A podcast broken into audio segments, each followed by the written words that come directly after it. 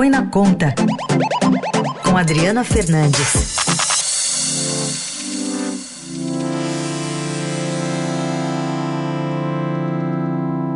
A Adriana Fernandes fala aqui dos destaques da economia como auxílio emergencial e também o impacto na economia da segunda onda de Covid na Europa. Oi, Adri, bom dia. Bom dia, Carol. Bom dia, Heisen. Nessa segunda-feira de feriado, o dia amanheceu aqui quente em Brasília.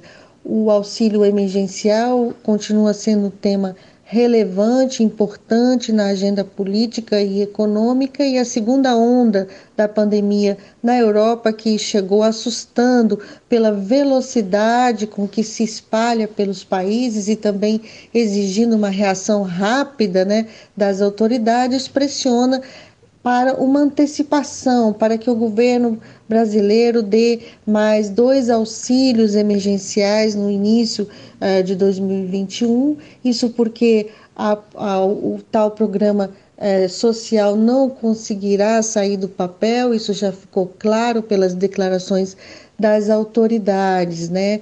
O governo é, em contrapartida, numa resposta a essa pressão, estuda propor um benefício específico para contemplar trabalhadores que foram demitidos durante a pandemia da Covid-19, mas ficaram sem acesso ao seguro-desemprego ou mesmo ao auxílio emergencial. O assunto está sendo discutido como uma contraproposta à demanda das centrais sindicais por uma prorrogação do seguro-desemprego em duas parcelas e poderia ter um custo essa prorrogação de 16,7 bilhões.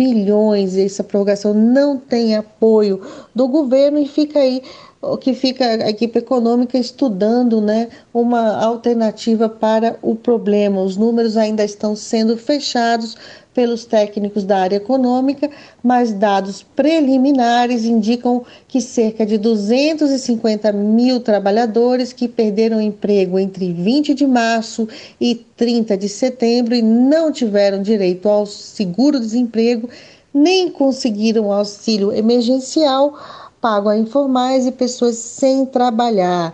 Isso mostra que ah, o tema da prorrogação desses estímulos está aí no radar, ele não acaba por conta do fim do ano e também da redução dos casos aqui no Brasil, porque a, o, a economia né, é, ainda recente, né, ainda sofre com aos efeitos da pandemia, principalmente nessa área do emprego.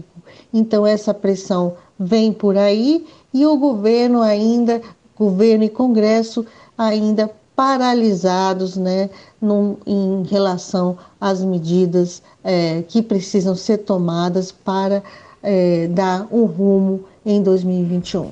É isso.